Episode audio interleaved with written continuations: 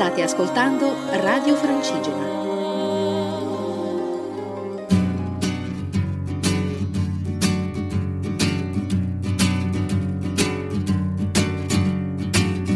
Sono solo per la strada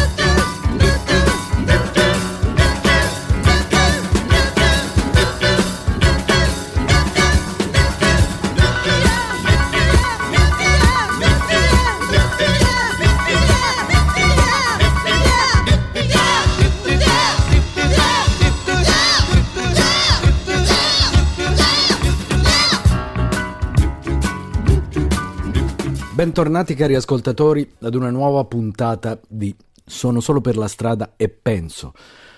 Sono Stefano Bonagura, i miei numi tutelari ormai avrete imparato sono i giganti di Io il Presidente, che è la sigla che ho scelto per questo programma e eh, ho già parlato altre volte di eh, poteri terapeutici della musica. Bene, oggi ritorno sull'argomento con una piccola modifica a un detto popolare. Un riff al giorno toglie il medico di torno. Ecco, questo è il tema della puntata. In questa ce ne sono una decina, per cui eh, non solo toglierò il medico di torno, ma io penso che per un pubblico eh, medio, in- in- inteso d'età, centrale, che non è per forza giovanissimo, che non è per forza anziano, il riff sia un meccanismo noto che fa stare bene. E quindi una decina di riff non solo tolgono il medico di torno, ma sono una terapia d'urto, letteralmente. Ve la pigliate tutta in una botta, in una soluzione, e vedrete che se siete sintonizzati, la cosa vi tornerà utile. Starete meglio. Cominciamo con questo brano, è un piccolo giochino, eh? Rita Pavone 1966, un brano firmato Lina Wertmüller e Bruno Canfora.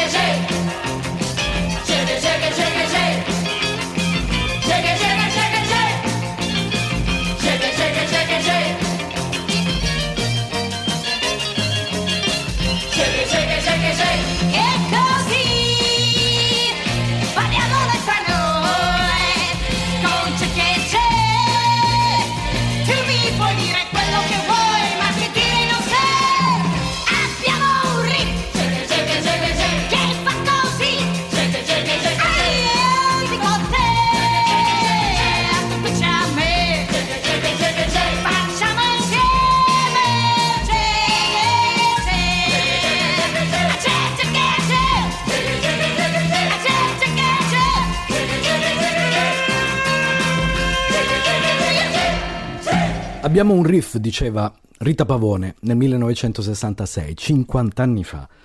Noi invece non ne abbiamo uno di riff, ne abbiamo molti ma molti di più. Ormai nella storia della musica rock eh, si è, si è eh, riempito lo spazio di riff. Ma che cos'è un riff?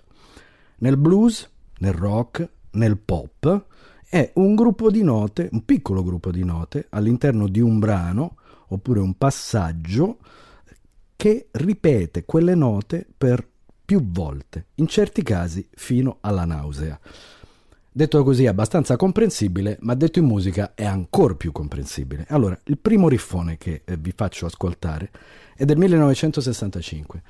Pensate che questo nacque, se non sbaglio, in una stanza d'albergo dopo un concerto dei Rolling Stones negli Stati Uniti e Keith Richards, che lavorò su questo riff, pensò, dopo aver finito con le parole di Jagger eh, il brano, che il brano non sarebbe andato veramente da nessuna parte. Era convinto che non succedesse nulla, che fosse anche molto ma molto stupido il brano.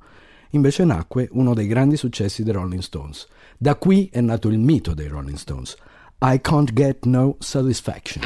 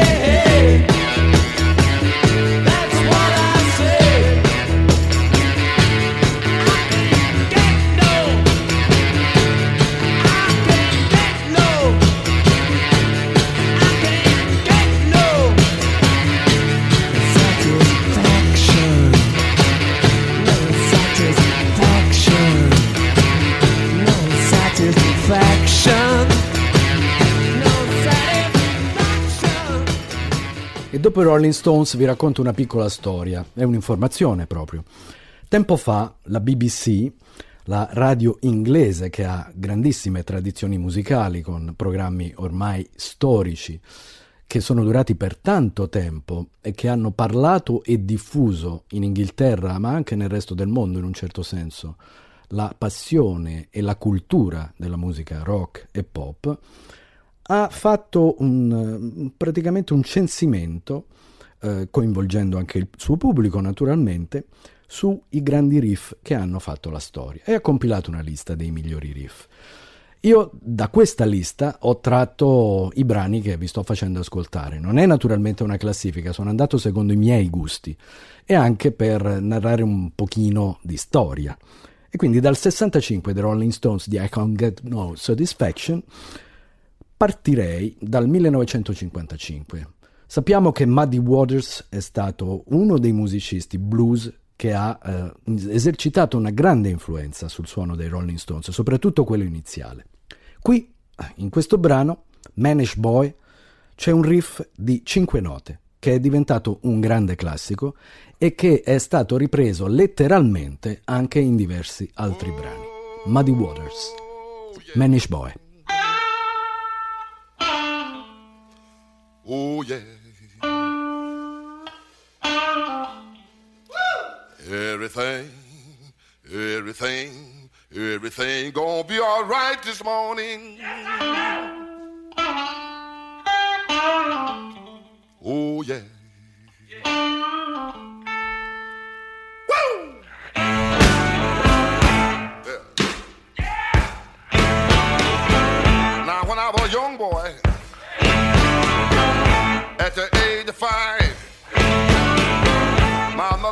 Gonna be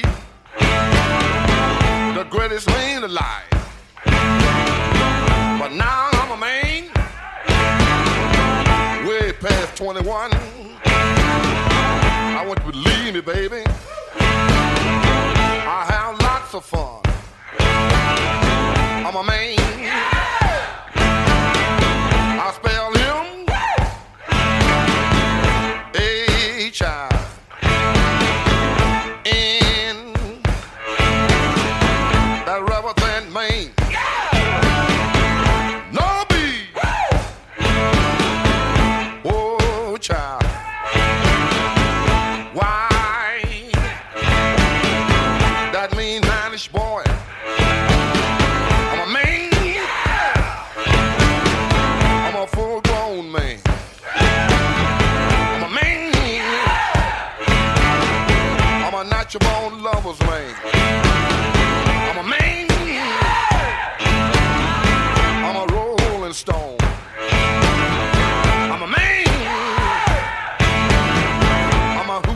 Hoochie man. Sitting on the outside. Just me and my mate. You know I made the moon, honey. Come up two hours late. Wasn't that a man?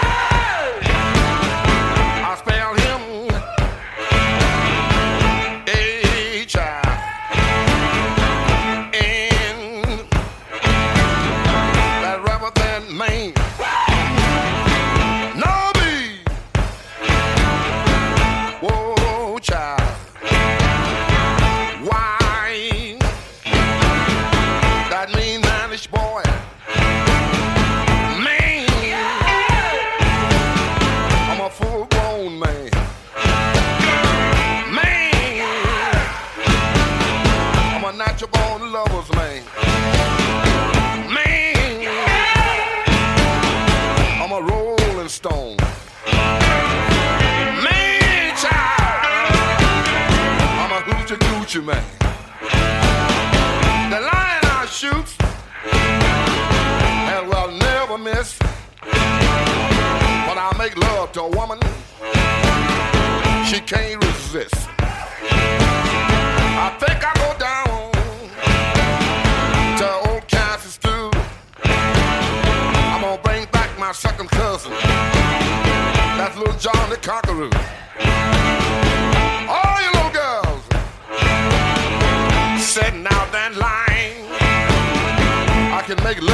Woman, in five minutes time. Ain't that a man?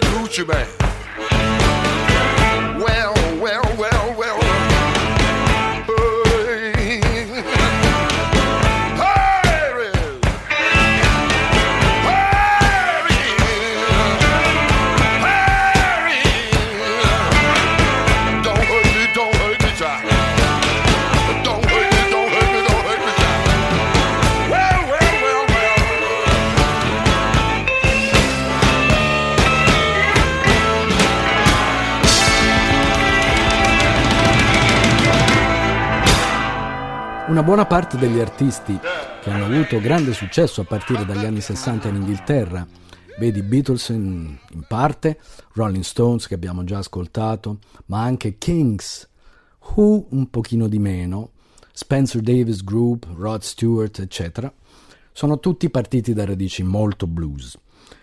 E il blues ha alimentato, come abbiamo sentito da Muddy Waters, la nascita di molti riff musicali. Andiamo al 1964. Questo è stato il primo singolo di successo dei Kings dei fratelli Davis. Fu poi successivamente nel 1978 il primo singolo del gruppo americano Van Halen e la versione di questo brano dei Van Halen è stata largamente amata da Ray Davis che ha scritto il testo di You Really Got Me, The Kinks. Girl,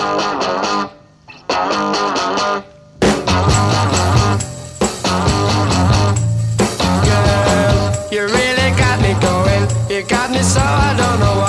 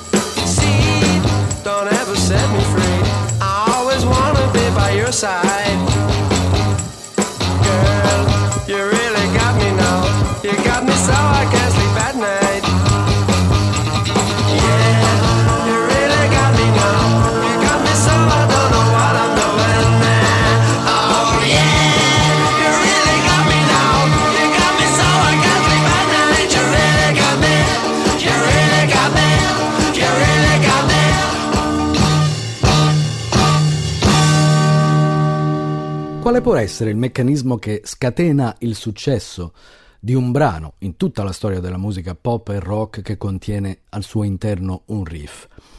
Io penso che eh, fondamentalmente sia il meccanismo della ripetizione.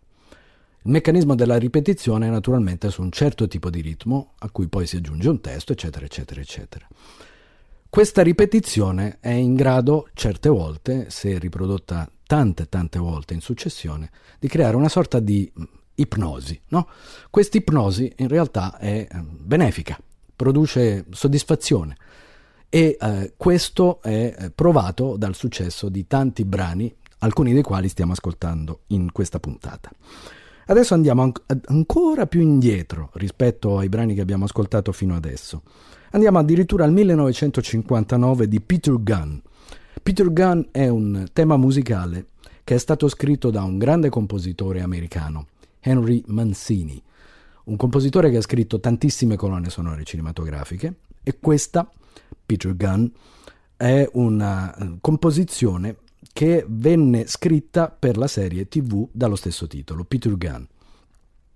Ebbe grandissimo successo nel 1959 la versione di un chitarrista, Duane Eddy. Pensate che molti anni dopo, nel 1986, lo stesso Duane Eddy fu l'ospite di una nuova versione molto elettronica di Peter Gunn che venne incisa dagli Art of Noise e fu un successo, una classica cover di grandissimo successo tanti anni dopo il successo dell'originale. Io vi faccio sentire proprio quello, Duane Eddy, Peter Gunn.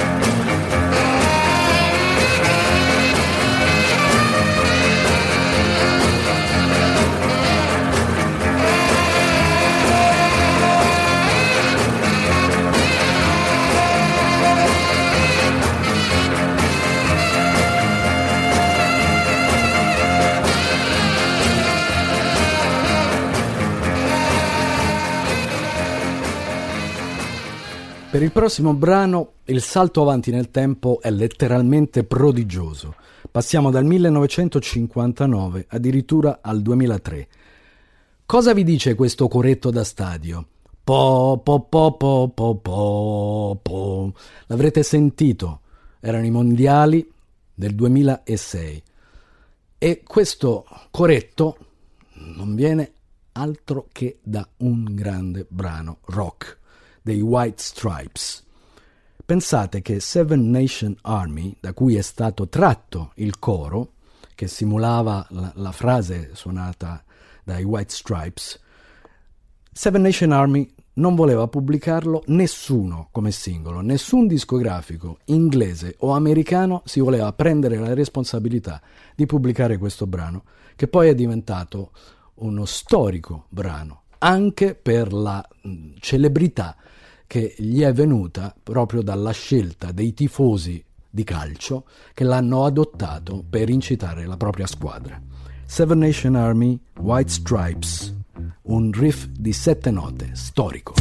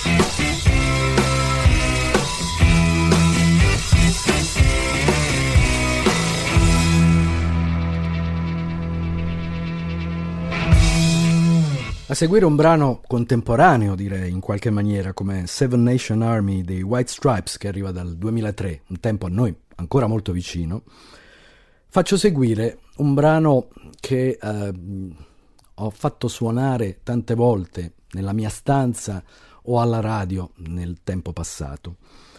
Un brano, nonostante ci sia un riff molto forte, potente, tutto sommato un brano morbido. Si chiama All Right Now, di un gruppo inglese, i Free.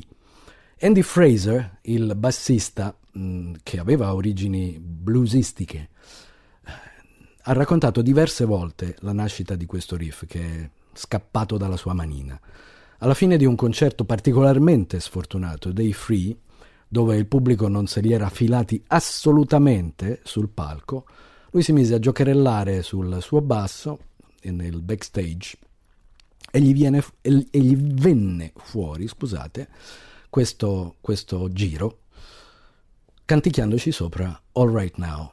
Va bene adesso, facciamo qualche cosa. Lavorando poi su questo concetto e su questo giro è nato il brano. 1970 Free, un riff di 10 note, un pochino più lungo degli altri.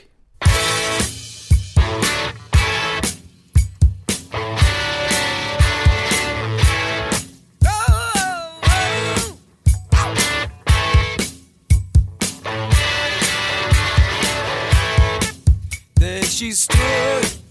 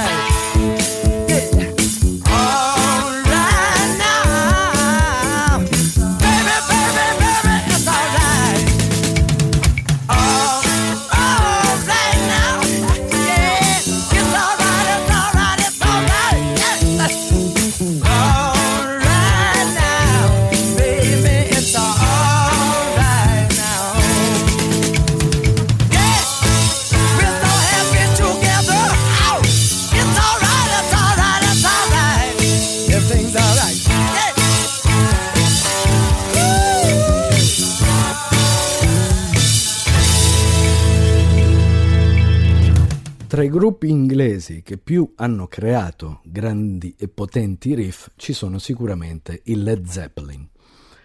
Led Zeppelin con Jimmy Page chitarra, personalmente uno dei miei eroi chitarristi, i classici Guitar Hero. Perché originale? Perché con un suono particolare, singolare, che si riconosce all'istante, proprio per la capacità anche di comporre brani e in particolare riff, quindi brevi giri di poche note potentissime. In questo caso, nel 1969, scrissero Whole Lotta Love, un singolo dei Led Zeppelin che eh, Willie Dixon eh, usò per fare causa ai Led Zeppelin, incolpandoli di avere rubato le note di un suo vecchio brano e di aver plagiato questo brano. I Led Zeppelin a un certo punto, sotto causa legale, si misero d'accordo con Willie Dixon e eh, stipularono un accordo che riconobbe parte dei diritti a Willie Dixon come autore, coautore di questo brano. Whole Lotta Love, Led Zeppelin, 1969.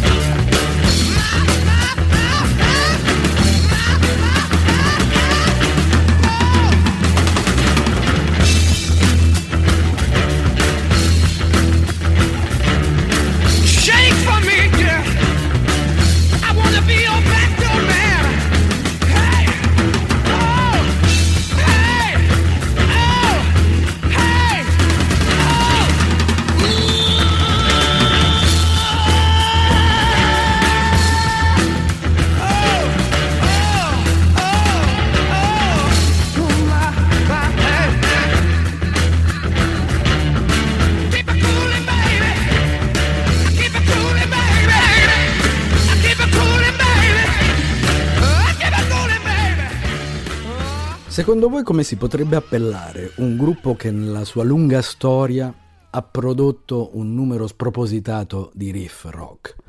Un gruppo riffoso? Non lo so, è una possibilità. Gli ACDC, basati in Australia, nella loro lunga carriera hanno prodotto dei riff memorabili. Tra questi c'è sicuramente un riff che è nato nel 1980. Pensate che eh, questo disco venne pubblicato solo cinque mesi dopo la morte del loro primo cantante storico, Bon Scott.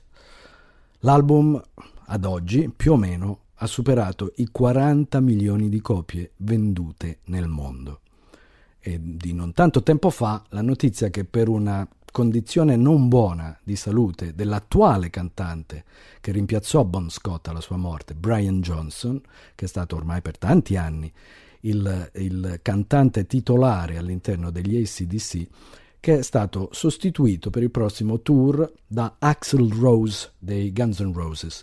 Questa storia non è piaciuta molto ai, ai fan di eh, ACDC che hanno storto il naso, cioè mm, sembra più un gruppo dopo l'addio dato dal chitarrista Malcolm Young, che per questioni anche lui di salute ha dovuto abbandonare il gruppo, da quello del batterista, adesso Brian Johnson che va via, sembra più il gruppo di Angus Young, il chitarrista che è sempre stato e sempre rimane all'interno del gruppo, insieme a una serie di altri musicisti che però ACDC non sono fino al midollo, no?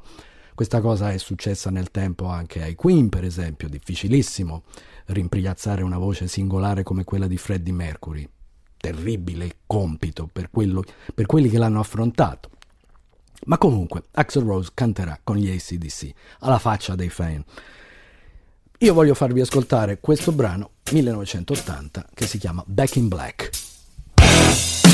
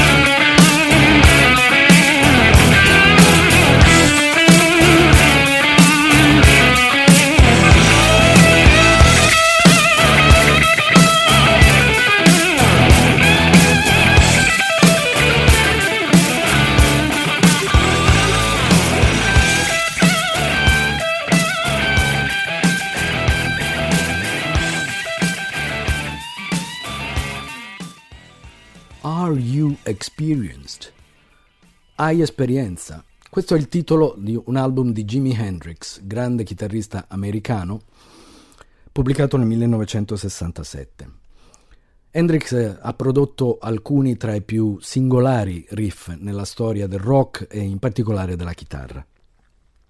Quello che vi faccio ascoltare oggi è Purple Haze, che è tratto dall'album di cui vi ho appena parlato.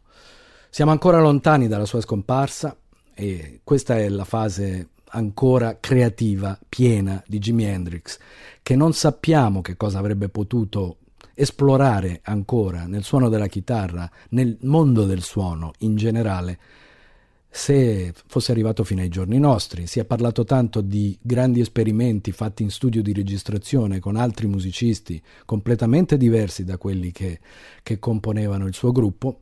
Uh, qualche cosa naturalmente è uscito, ci sono stati tanti album postumi eh, basati su inediti, anche molto curati ma anche molto edulcorati da parte di chi ha prodotto questi album di inediti. Fatto sta che la sua migliore produzione rimane quella pubblicata in vita, indubbiamente. Purple Haze, 1967.